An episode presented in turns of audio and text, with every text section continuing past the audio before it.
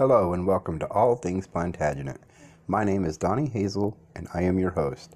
To all my original listeners, welcome back. To all my new listeners, welcome. If you enjoy the podcast and wish to support this show, you can help support it by clicking on the support link in the description of any episode. I have also created a website, w w w dot all things plantagenet dot com, where you can find additional information and resources, as well as the episodes for this podcast. There is also a link on the website to the Facebook page for All Things Plantagenet. Okay, so now on to the show.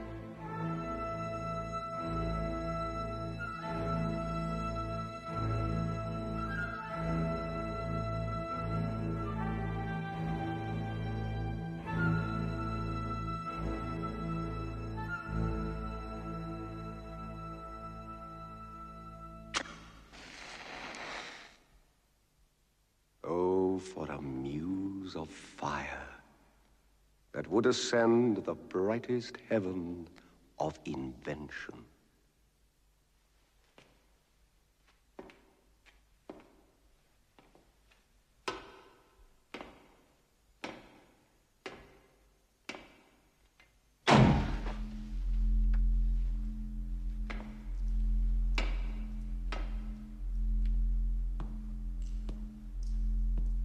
Kingdom for a stage, princes to act, and monarchs to behold the swelling scene.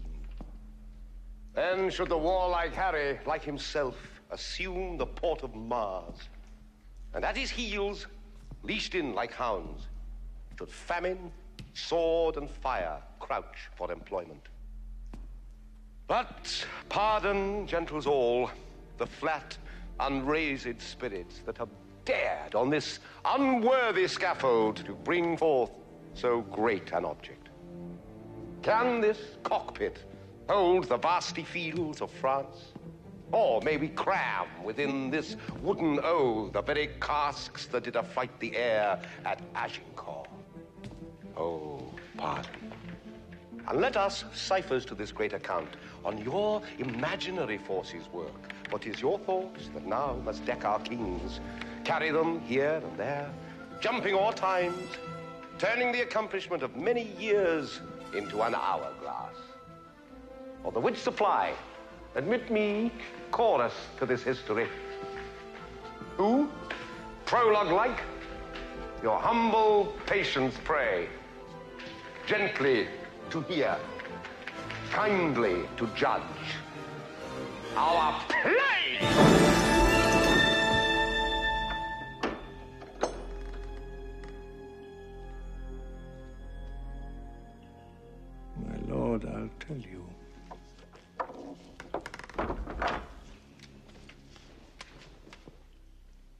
That self-bill is urged, which in the eleventh year of the last king's reign was like to have passed against us. But how, my lord, shall we resist it now? It must be thought on. If it pass against us, we lose the better half of our possession. But what prevention? The king is full of grace and fair regard. And a true lover of the Holy Church. The courses of his youth promised it not, since his addiction was to courses vain. His hours filled up with riots, banquets, sports, and never noted in him any study.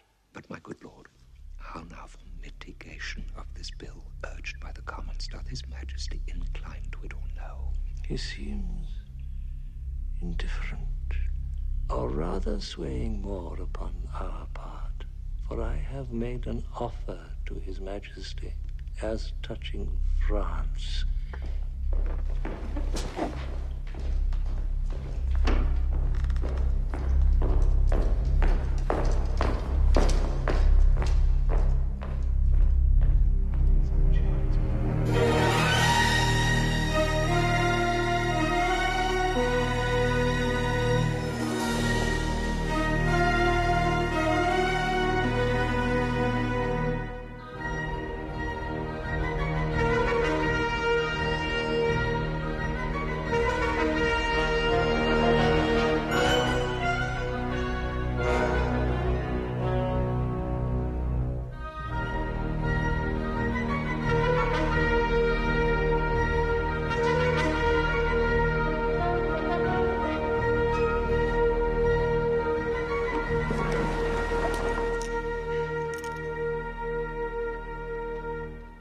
Where is my gracious Lord of Canterbury?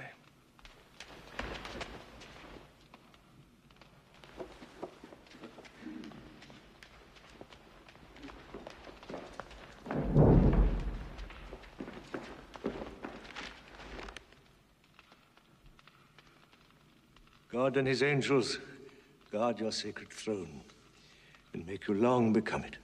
Sure, we thank you. My learned lord, we pray you to proceed and justly and religiously unfold why the law Salic that they have in France, or should or should not bar us in our claim.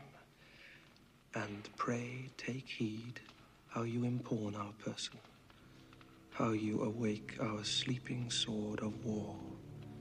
We charge you in the name of God, take heed. For never two such kingdoms did contend without much fall of blood.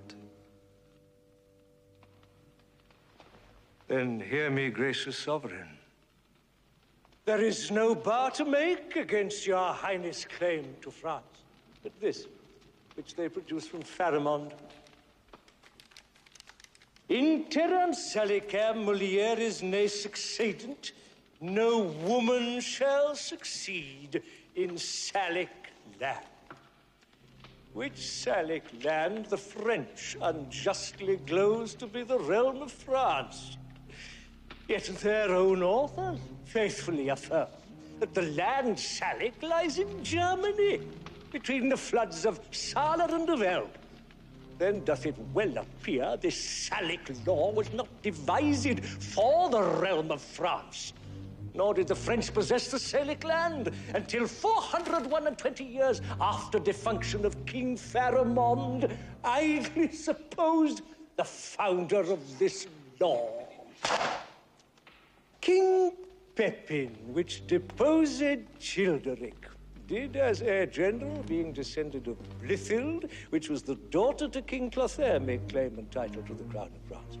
Hugh Capet also, who usurped the crown of Charles the Duke of Lorraine, sole heir male of the true line and stock of Charles the Great, could not keep quiet in his conscience wearing the crown of France till satisfied that fair Queen Isabel, his grandmother, was lineal of the Lady Ermingar, daughter to Charles, the aforesaid Duke of Lorraine, by the which marriage the line of Charles the Great was reunited to the crown of France. So that as clear as is the summer sun, all appear to hold in right and title of the female. So do the kings of France unto this day. Howbeit, they would hold up this Salic law to bar your highness claiming from the female. May I, with right and conscience, make this claim? The sin upon my head, dread sovereign.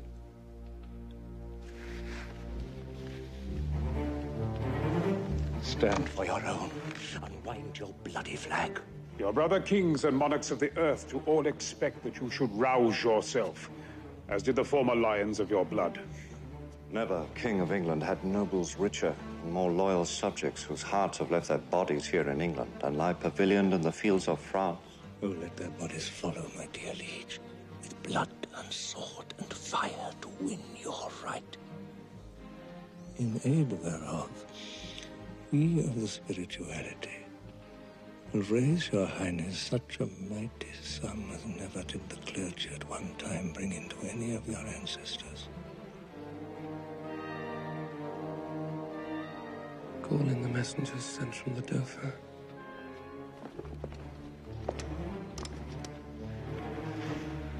Now are we well resolved, and by God's help and yours, the noble sinews of our power, France being ours, we'll bend it to our awe. Or break it all to pieces.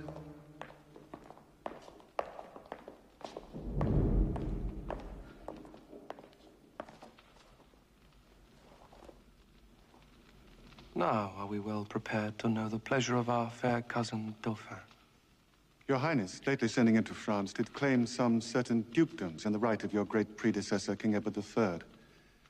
In answer of which claim, the Prince, my master, says that you savor too much of your youth. He therefore sends you, meter for your spirit, this ton of treasure. And in lieu of this, desires you let those dukedoms that you claim hear no more of you. This, the Dauphin speaks. What treasure, uncle?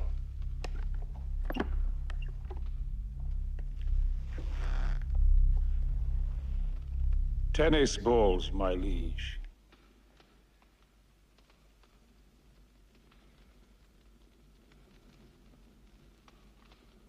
We are glad the Dauphin is so pleasant with us. He is present, and your pains we thank you for. When we have matched our rackets to these balls, we will in France, by God's grace, play a set. Shall strike his father's crown into the hazard, and we understand him well. How he comes o'er us with our wilder days, not measuring what use we made of them.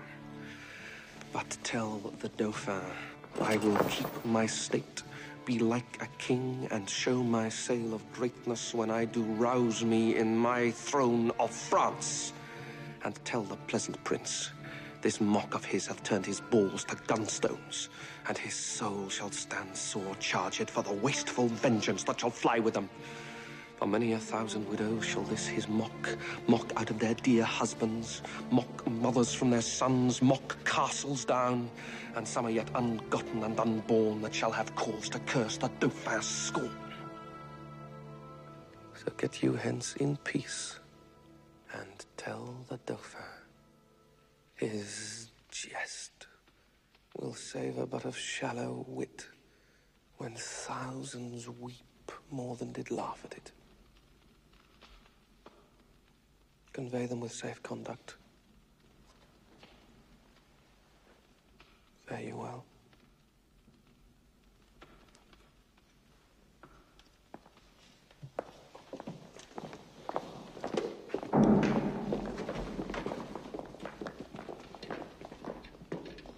This was a merry message. We hope to make the sender blush at it. Therefore, my lords, omit no happy hour that may give furtherance to our expedition, for we have now no thought in us but France, save those to God that run before our business. Therefore, let every man now task his thought, that this fair action may on foot be brought.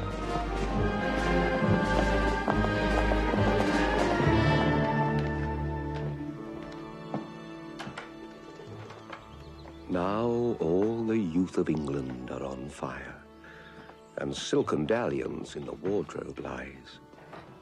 For now sits expectation in the air, and hides a sword from hilts unto the point, with crowns imperial, crowns and coronets promised to Harry and his followers.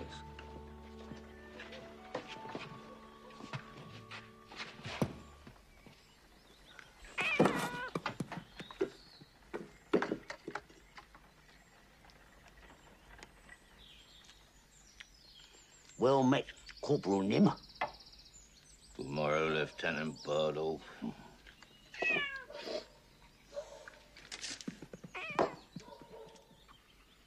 What, uh, are you an Ancient Pistol?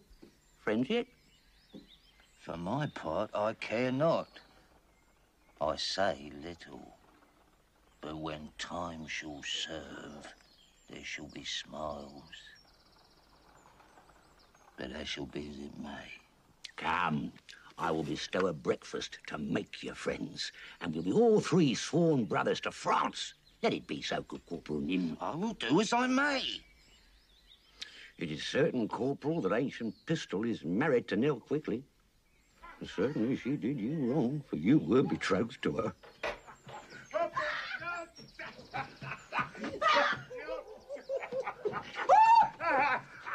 Now, mine oast Pistol! Base tyke! Callest thou me host now by this hand? I swear I scorn the term! Nor shall my Nell keep lodgers! No, by my troth, not long. For we cannot lodge or board a dozen or fourteen gentlewomen who live honestly by the prick of their needles. But it should be thought we keep a bawdy house straight. Peace! Peace for thee, Iceland dog! Good Corporal Nim, show thy valour and put up thy sword. Will you shog off? Uh... Pistol, I will prick your guts a little in good terms as I may. That's the humour of it. Uh, braggart vile! Nah, nah, nah, hear me what I say. He that strikes the first stroke, I'll run him up to the hilts as I'm a soldier. An oath of mickle might and fury shall abate. My host, Pistol! You must come to my master, and you, hostess. He's very sick and would to bed. Good Bardolph, put thy face between his sheets and do the office of a warming pan. Away, you rogue. Faith, he's very ill. Upon my troth, the king has killed his heart. Good husband, come in presently.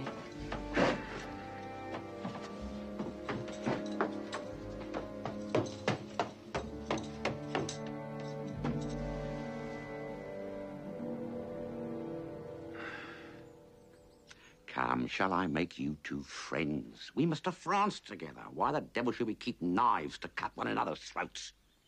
You'll pay me the eight shillings I won of you at betting. Base is the slave that pays. Ah, by this sword, he that makes the first thrust, I'll kill him by this sword, I will. If ever you come of women, come in quickly to Sir John. He is so shaked with a burning contagion fever that it's most lamentable to behold.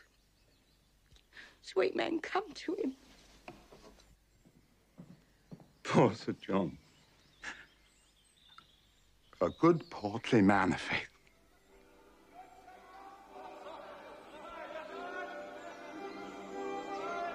I do a cheerful look, a pleasing eye, and a most noble carriage.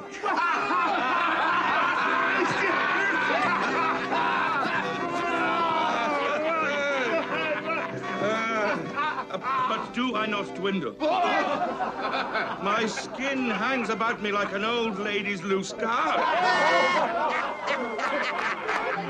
Company! Villainous company have been the spoil of me.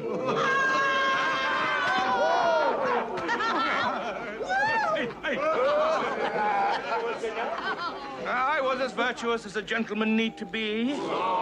Virtuous enough. swore little, diced not, above seven days a week, went to a bawdy house not above once in the quarter. Oh, an hour! Paid money that I borrowed. Three or four times. Lived well and in good compass. What? You were so fat, Sir John, that you must need be out of all compass. Do thou amend thy face, and I'll amend my life. Oh!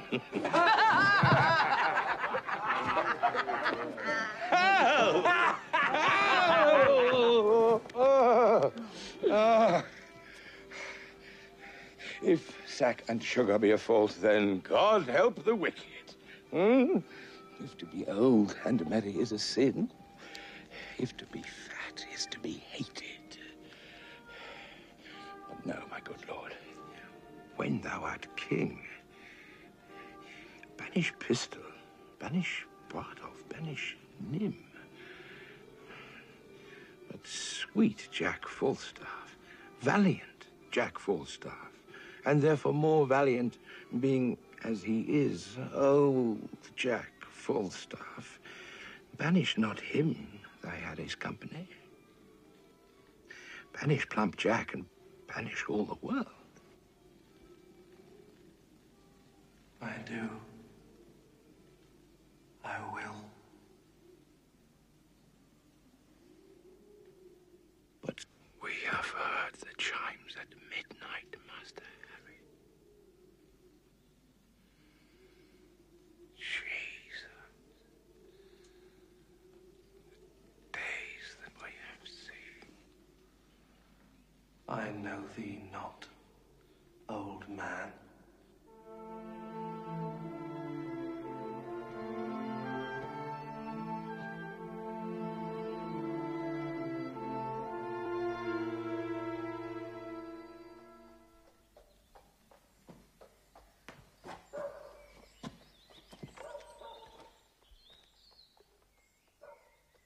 King of run bad humours on the night.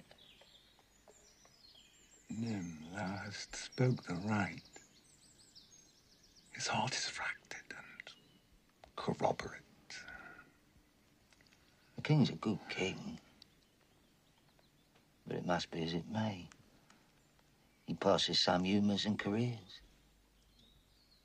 Let us condole the night for lambkin. We will live.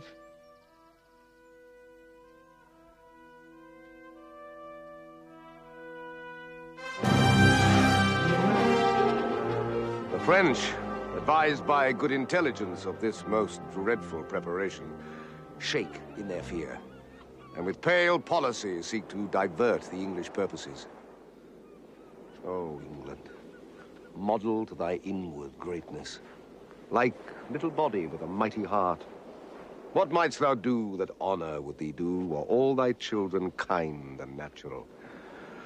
But see, thy fault France hath in thee found out, a nest of hollow bosoms, which he fills with treacherous crowns, and three corrupted men, one Richard Earl of Cambridge, and the second Henry Lord Scroope of Masham, and the third Sir Thomas Grey, Knight of Northumberland, have for the guilt of France, oh, guilt indeed, confirmed conspiracy with fearful France, and by their hands this grace of kings must die ere he takes ship for France.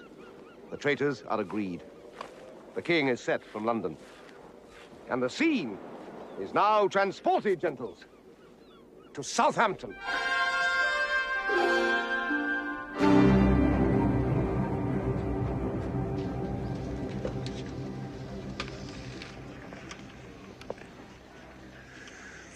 His grace is bold to trust these traitors. They shall be apprehended by and by.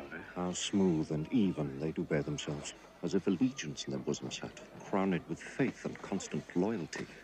The king hath note of all that they intend by interception, which they dream not of. Nay, but the man that was his bedfellow, whom he hath doled and ployed with gracious favours, but he should, for a foreign purse, so sell his sovereign's life to death and treachery.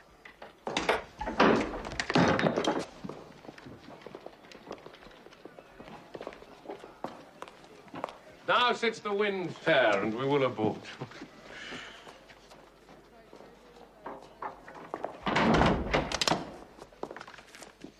My Lord of Cambridge, and my kind Lord of Masham, and you, my gentle knight, give me your thoughts. Think you not that the powers we bear with us will cut their passage through the force of France? No doubt, my liege, if each man do his best. I doubt not that. Never was monarch better feared and loved than is your majesty. True. We therefore have great cause of thankfulness. Uncle of Exeter, enlarge the man committed yesterday that railed against our person. We consider it was excess of wine that set him on. And on his more advice, we pardon him. That's mercy, but too much security. Let him be punished, sovereign, lest example breed by his sufferance more of such a kind. Oh. Let us yet be merciful. So may your highness, and yet punish too. Sir, you show great mercy if you give him life after the taste of much correction. Alas, your too much love and care of me are heavy orisons against this poor wretch. If little faults proceeding on distemper shall not be winked at, how shall we stretch our eye when capital crimes, chewed, swallowed, and digested, appear before us? We'll yet enlarge that man, though Cambridge, Scroop, and Grey, in their dear care and tender preservation of our person, would have him punished. And now to our French causes. Who are the late commissioners? I won, my lord. Your highness bade me ask for it today. So did you mean, my liege? And I, my royal sovereign. Then Richard, Earl of Cambridge, there is yours. There yours, Lord Scroope of Masham, and Sir Knight Grey of Northumberland, this same is yours.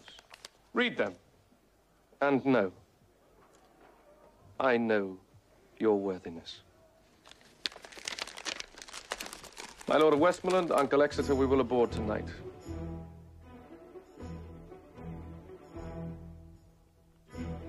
Why, how now, gentlemen? What see you in those papers that you lose so much complexion? I do confess my fault, and do submit me to your highness' mercy. To which we all appeal. The mercy that was quick in us of late by your own counsel is suppressed and killed. You must not dare, for shame, to talk of mercy, for your own reasons turn into your bosoms as dogs upon their masters, worrying you.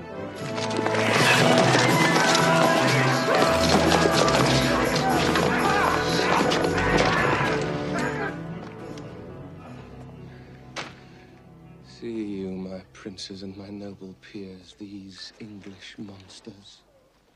What shall I say to thee, Lord Scroope? Thou cruel, ingrateful, savage, and inhuman creature. Thou! Thou! That didst bear the key of all my counsels, that knewest the very bottom of my soul, that almost mightst have coined me into gold, wouldst thou have practised on me for thy use. May it be possible that foreign hire could out of thee extract one spark of evil that might annoy my finger. 'Tis so strange that though the truth of it stand off as gross as black and white, my eye will scarcely see it. So constant and unspotted didst thou seem, that this thy fall hath left a kind of blot to mark the full-fraught man, and best endued with some suspicion.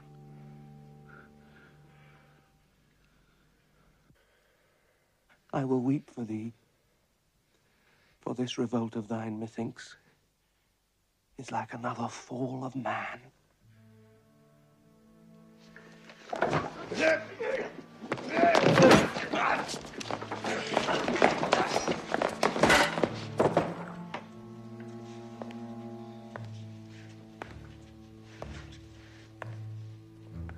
I arrest thee of high treason by the name of Richard, Earl of Cambridge. I arrest thee of high treason by the name of Thomas Grey, Knight of Northumberland. I arrest thee of high treason by the name of Henry, Lord Scroope of Masham.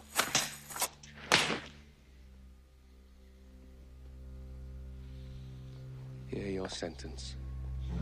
You have conspired against our royal person, joined with an enemy proclaimed, and from his coffers received the golden earnest of our death, wherein you would have sold your king to slaughter, his princes and his peers to servitude, his subjects to oppression and contempt, and his whole kingdom into desolation.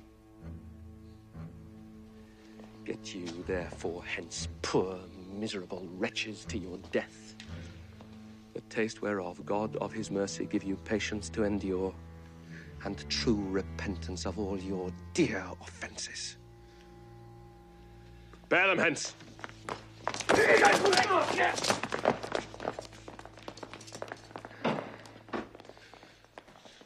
Now, lords, for France, the enterprise whereof shall be to you, as us, like glorious, since God so graciously hath brought to light this dangerous treason lurking in our way. Cheerly to see, the signs of war advance. No king of England, if not king of France.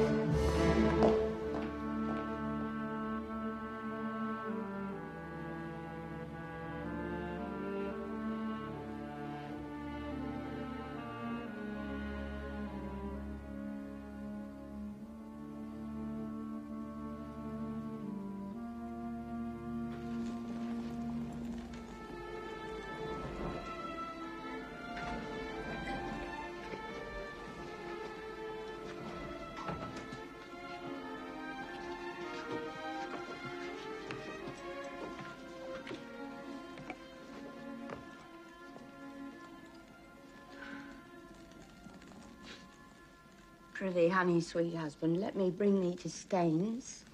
No, for my manly heart doth yearn. Bardolph, be blithe. Nim, rouse thy vaunting veins. Boy, bristle thy courage up, for Falstaff is dead, and we must yearn therefore. Would I were with him, wheresoe'er he is, either in heaven or in hell. Nay, sure, he's not in hell. He's in Arthur's bosom, if ever a man went to Arthur's bosom. He made a finer end and went away, and it had been any Christian child. He parted even just between twelve and one. Even at the turning of the tide. For after I saw him fumble with the sheets and play with flowers and smile upon his fingers' ends, I knew there was but one way. For his nose was as sharp as a pen, and above all the green fields. Now, now, Sir John, quoth I, what man, be of good cheer. So he cried out, God, God, God, three of all times. Now I, to comfort him, bid him he should not think of God. I hope there was no need to trouble himself with any such thoughts, you know. He bade me put more clothes on his feet. I put my hand into the bed and felt them. And they were as cold as any stone. And I felt to his knees. And so upward. And upward. And all was as cold as any stone.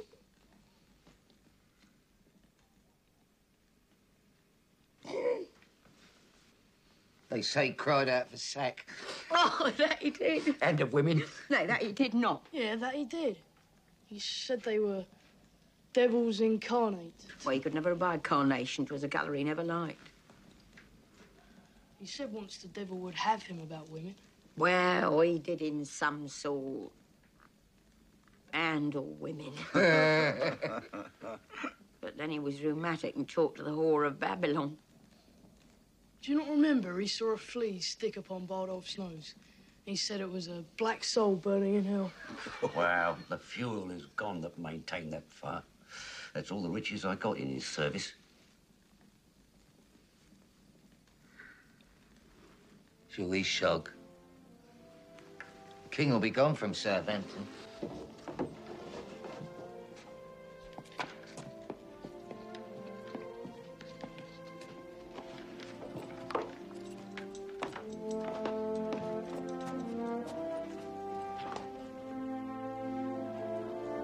Farewell, hostess. I cannot kiss. That's the humour of it. But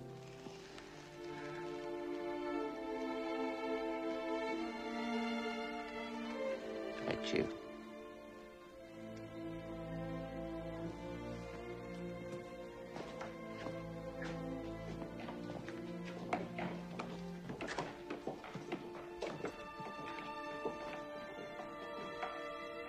That house Withry up here.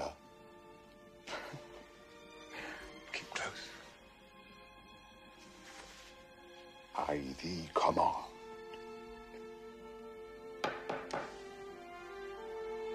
Farewell.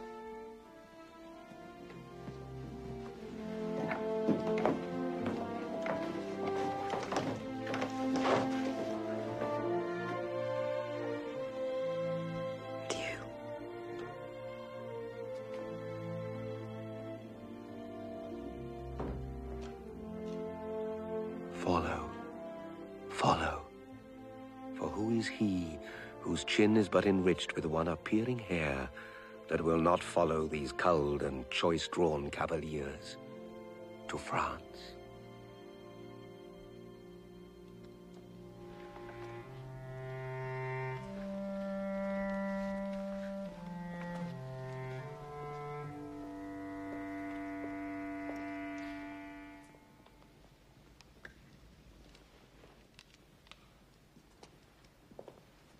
Thus comes the English, with full power upon us.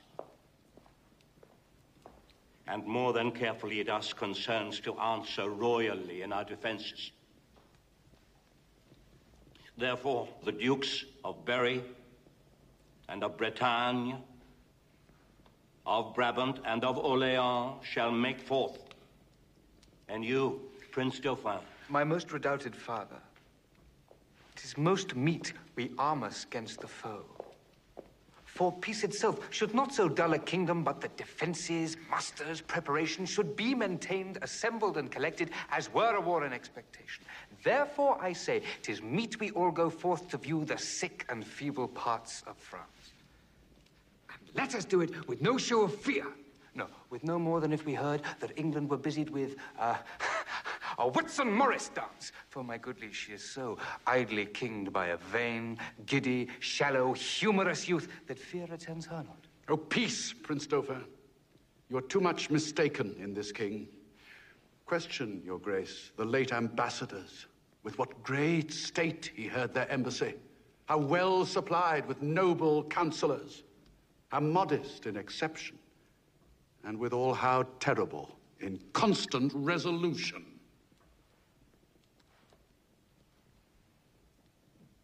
Well, it is not so, my Lord High Constable. But though we think it so, it is no matter. In matters of defence, it is best to weigh the enemy more mighty than he seems. Think we King Harry strong. And princes, look you strongly armed to meet him. For he is bred out of that bloody strain that haunted us in our familiar paths. Witness our too much memorable shame when Cressy battle fatally was struck, and all our princes captived by the hand of that black name, Edward, Black Prince of Wales. This is a stem of that victorious stock, and let us fear the native mightiness and fate of him.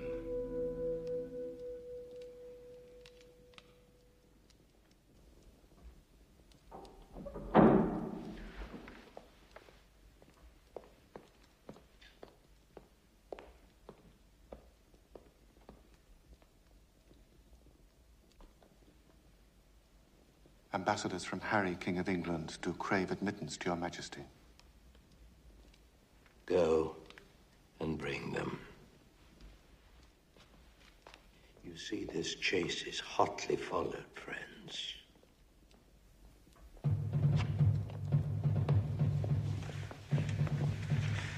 Good my sovereign, take up the English sword and let them know of what a monarchy you are the head. Self-love, my liege, is not so vile a sin as self-neglecting.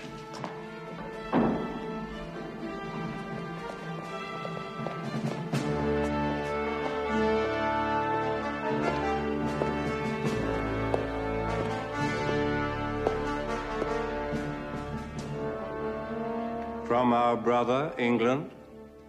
From him, and thus he greets your majesty. He wills you, in the name of God Almighty, that you divest yourself and lay apart the borrowed glories, that by gift of heaven, by law of nature and of nations, longs to him and to his heirs, namely, the crown. Willing you overlook this pedigree, and when you find him evenly derived from his most famed of famous ancestors, Edward the Third, he bids you then resign your crown and kingdom, indirectly held from him, the native and true challenger. Or else, what follows? Bloody constraint. For if you hide the crown, even in your hearts, there will he rake for it. Therefore, in fierce tempest is he coming, in thunder and in earthquake, like a Jove. But if requiring fail, he will compel. This is his claim, his threatening, and my message. Unless the Dauphin be in presence here, to whom expressly I bring greeting too. For the Dauphin, I stand here for him.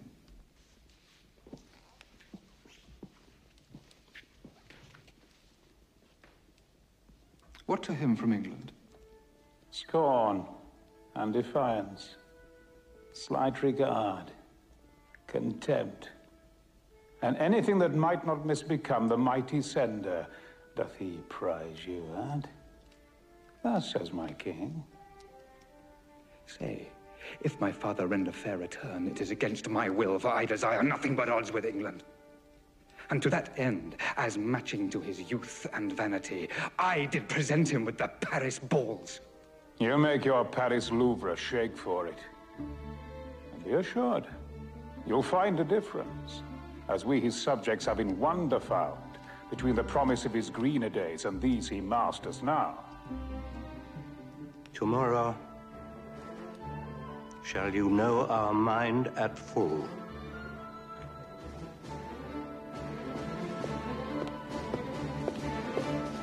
Thus, with imagined wing, our swift-seeing flies, in motion of no less celerity than that of thought! Work, work your thoughts, and in them see a siege. Behold the ordnance on their carriages, with fatal mouths gaping on girded Harfleur. Suppose the ambassador from the French comes back, tells Harry that the king does offer him Catherine, his daughter, and with her to dowry some petty and unprofitable dukedoms. The offer likes him not. And the nimble gunner, with linstock now, the devilish cannon touches, and down goes all before them!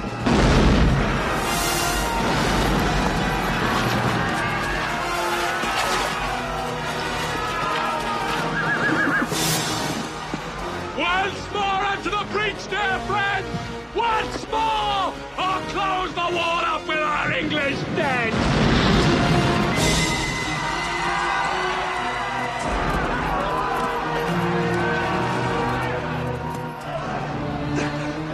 In peace, there's nothing so becomes a man as modest stillness and humility. But when the blast of war blows in our ears, then imitate the action of the tiger! Stiffen the sinews, summon up the blood, disguise fair nature with hard-favored rage, then lend the eye a terrible aspect. Let it pry through the portage of the head like the brass cannon. Let the frow o'erwhelm it, as fearfully as doth a gored rock, or hang and jutty his confounded face, swilled with a wild and wasteful ocean. Now set the teeth and stretch the nostril wide, hold hard the breath, and bend up every spirit to his full height. On, on, you no-blessed English! Dishonour not your mothers. Now attest that those whom you call fathers did beget you, and you, good yeoman, whose limbs were made in England, show us here the metal of your pasture. Let us swear that you are worth your breeding, which I doubt not, for there is none of you so mean and base that hath not noble lustre in your eyes. I see you stand like greyhounds in the slips, straining upon the start. The game's afoot. Follow your spirit, and upon this charge, cry God for Harry, England, and Saint George!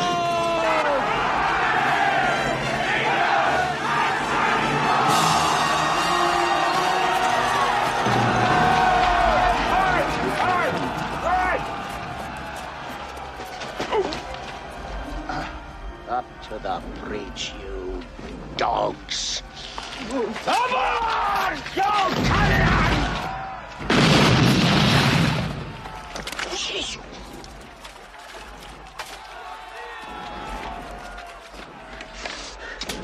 Captain Fluellen, you must come presently to the mines. The Duke of Gloucester will speak with you. Tell you the Duke, 'tis not so good to come to the mines. For look you, the mines is not according to the disciplines of war. By Jesus, you, I think it will blow up all if there is not better direction. The Duke of Gloucester, to whom the order of the siege is given, is altogether directed by an Irishman. It's Captain MacMorris, is it not? I think it be. By Jesus, he is an ass in the world. He has no more directions in the true disciplines of the wars than he's a puppy dog. Here he comes. And the Scots captain, Captain Jamy, with him. Oh, now, Captain Jamy is a marvellous, valorous gentleman, that is certain. Say, good day, come, Sir John. Good day to your worship, good Captain James. How now, Captain MacMorris, have you quit the mines? By Christ, la. The workers give over. The trumpets sound the retreat. By my hand, 'tis ill done. Captain MacMorris, I beseech you now, a few disputations as partly touching the disciplines of the war, partly to satisfy my opinion, and partly for the satisfaction of my mind, is touching the direction of the military discipline. That is the point. There's no time to discourse, so Christ save me. The town is besieged, and the trumpet calls us to the breach, and we talk, and by Christ do nothing. By the mass, ere these eyes of mine take themselves to slumber, I'll do good service, or I'll lie in the ground for it. Captain MacMorris, I think, look you, under your correction, there are not many of your nation. What is my nation? Who talks of my nation is a villain, and a bastard, and a knave, and a rascal. Look you, if you take the matter otherwise than it is meant, Captain MacMorris, peradventure, I shall think you do not use me with that affability as indiscretion. You ought to use me now, look you, being as good a man as yourself. I do not know you so good a man as myself. So Christ save me, I will cut off your head! Hey!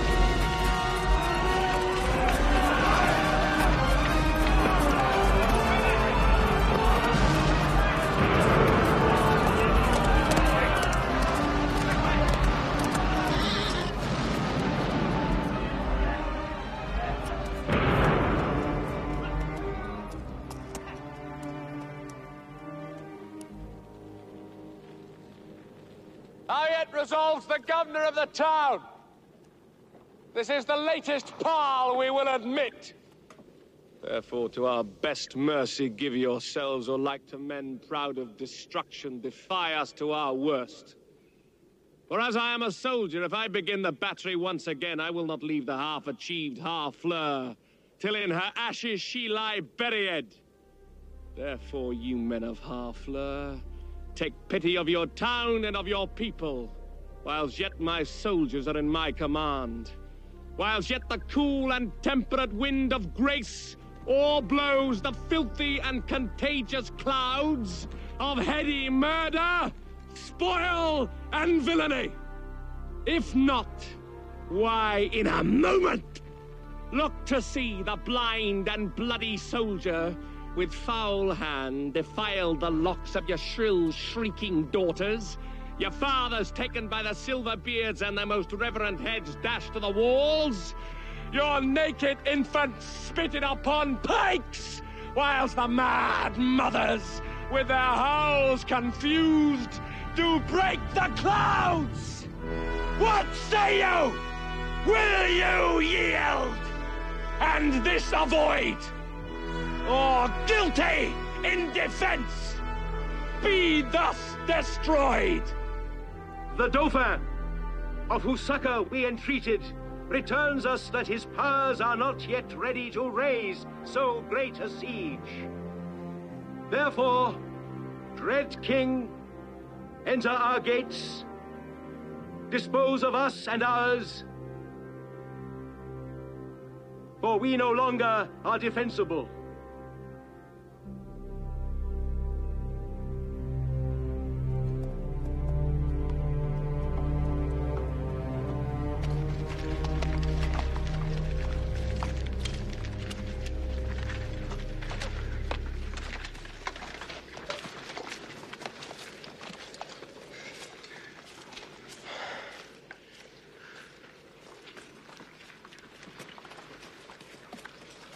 Go you and enter Harfleur. There remain, and fortified strongly against the French. Use mercy to them all. For us, dear uncle, the winter coming on, and sickness growing upon our soldiers, we will retire to Calais. Tonight, in Harfleur, will we be your guest? Tomorrow, for the march, are we addressed?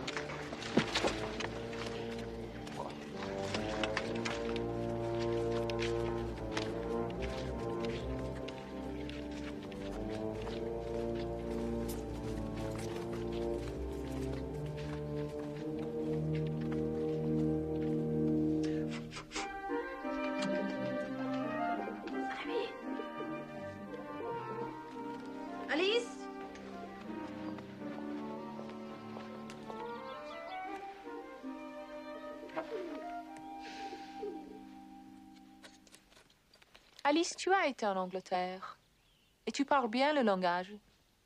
Un peu, madame. Je te prie, m'enseigner.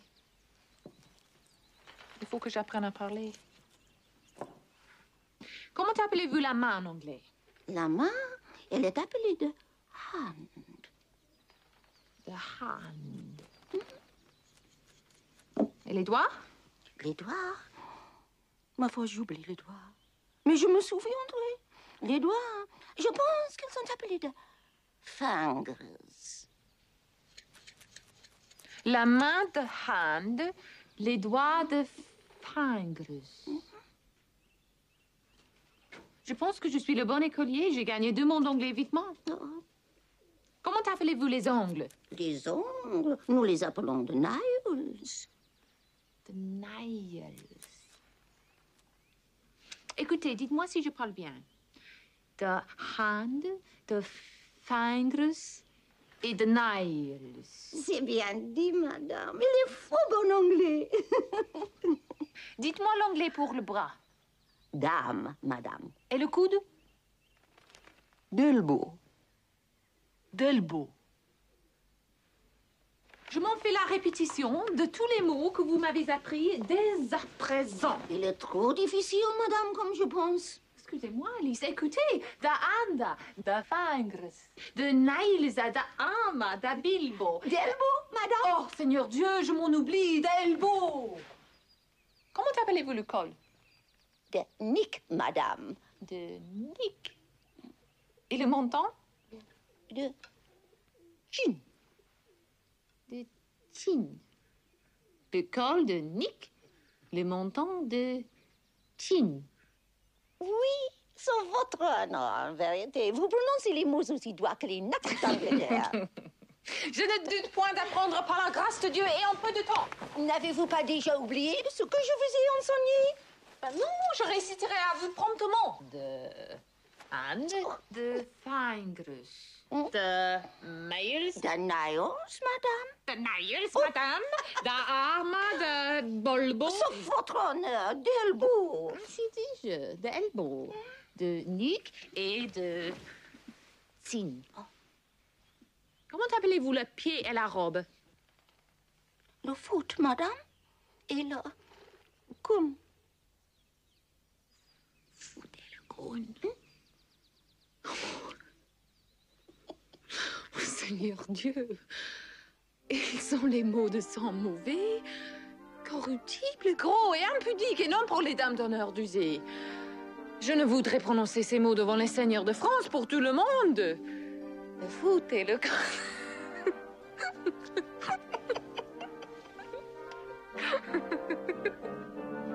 Néanmoins, je réciterai une autre fois ma leçon ensemble. The hand, the finger, the nails, the arm, the blue, blue, blue, blue, the neck, the chin, the foot et le cône. Excellent, madame.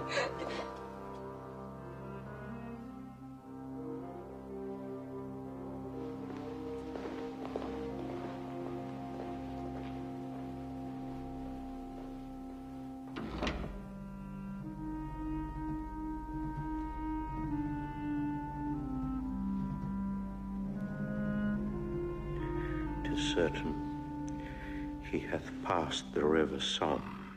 And if he be not fought withal, my lord, let us not live in France. Normans. Bastard Normans. Norman. You bastards! Where have they this metal? Is not their climate foggy, raw, and dull? Oh, for honor of our land. By faith and honor, our madams mock at us and plainly say our metal is bred out. And they will give their bodies to the lust of English youth to new store France with bastard warriors. Where is Montjoy the herald? Speed him hence. Let him greet England with our sharp defiance. Up, princes, and with spirit of honor edged more sharper than your swords, high to the field.